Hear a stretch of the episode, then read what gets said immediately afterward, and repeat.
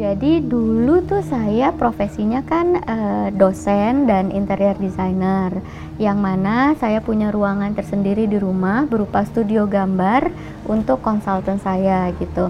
Kemudian pada saat saya harus bertugas sebagai lecturer di Jakarta, nah si ruangan ini kan kosong. Jadi saya dan suami punya ide gimana kalau kita manfaatkan gitu.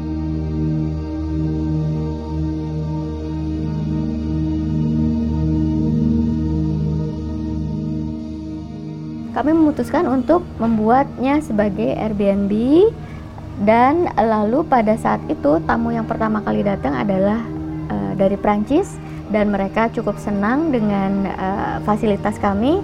Baru setelah itu kita jalan sampai saat ini.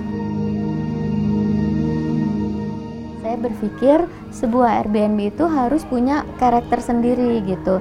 Jadi berbeda dengan hotel-hotel pada umumnya uh, di mana kami uh, propertinya adalah sebuah rumah atau guest house gitu. Nah, di situ saya merasa bahwa rumah itu harus memiliki kehangatan tersendiri untuk menyambut atau welcoming tamu-tamu dari mana pun berada. That's why saya dari awal memilih tema bohemian di mana uh, secara teoretikal bohemian itu adalah tema yang lebih laid back, lebih santai, kemudian lebih uh, mengarah kepada culture seperti itu.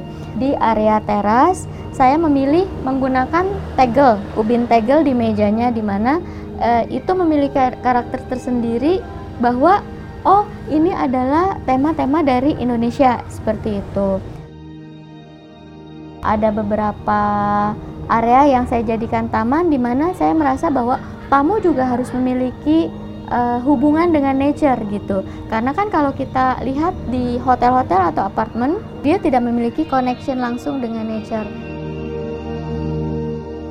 Banyak orang belum tahu bahwa bedanya Airbnb dengan hotel itu adalah uh, local experience.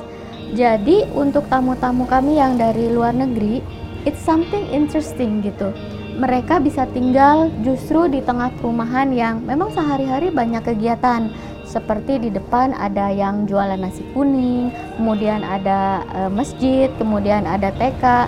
That's something really interesting untuk tamu-tamu kita yang dari luar negeri.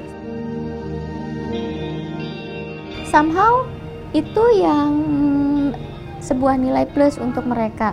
Ya buat kami sih, uh, kami merasa ini ya sudah menjadi part of the family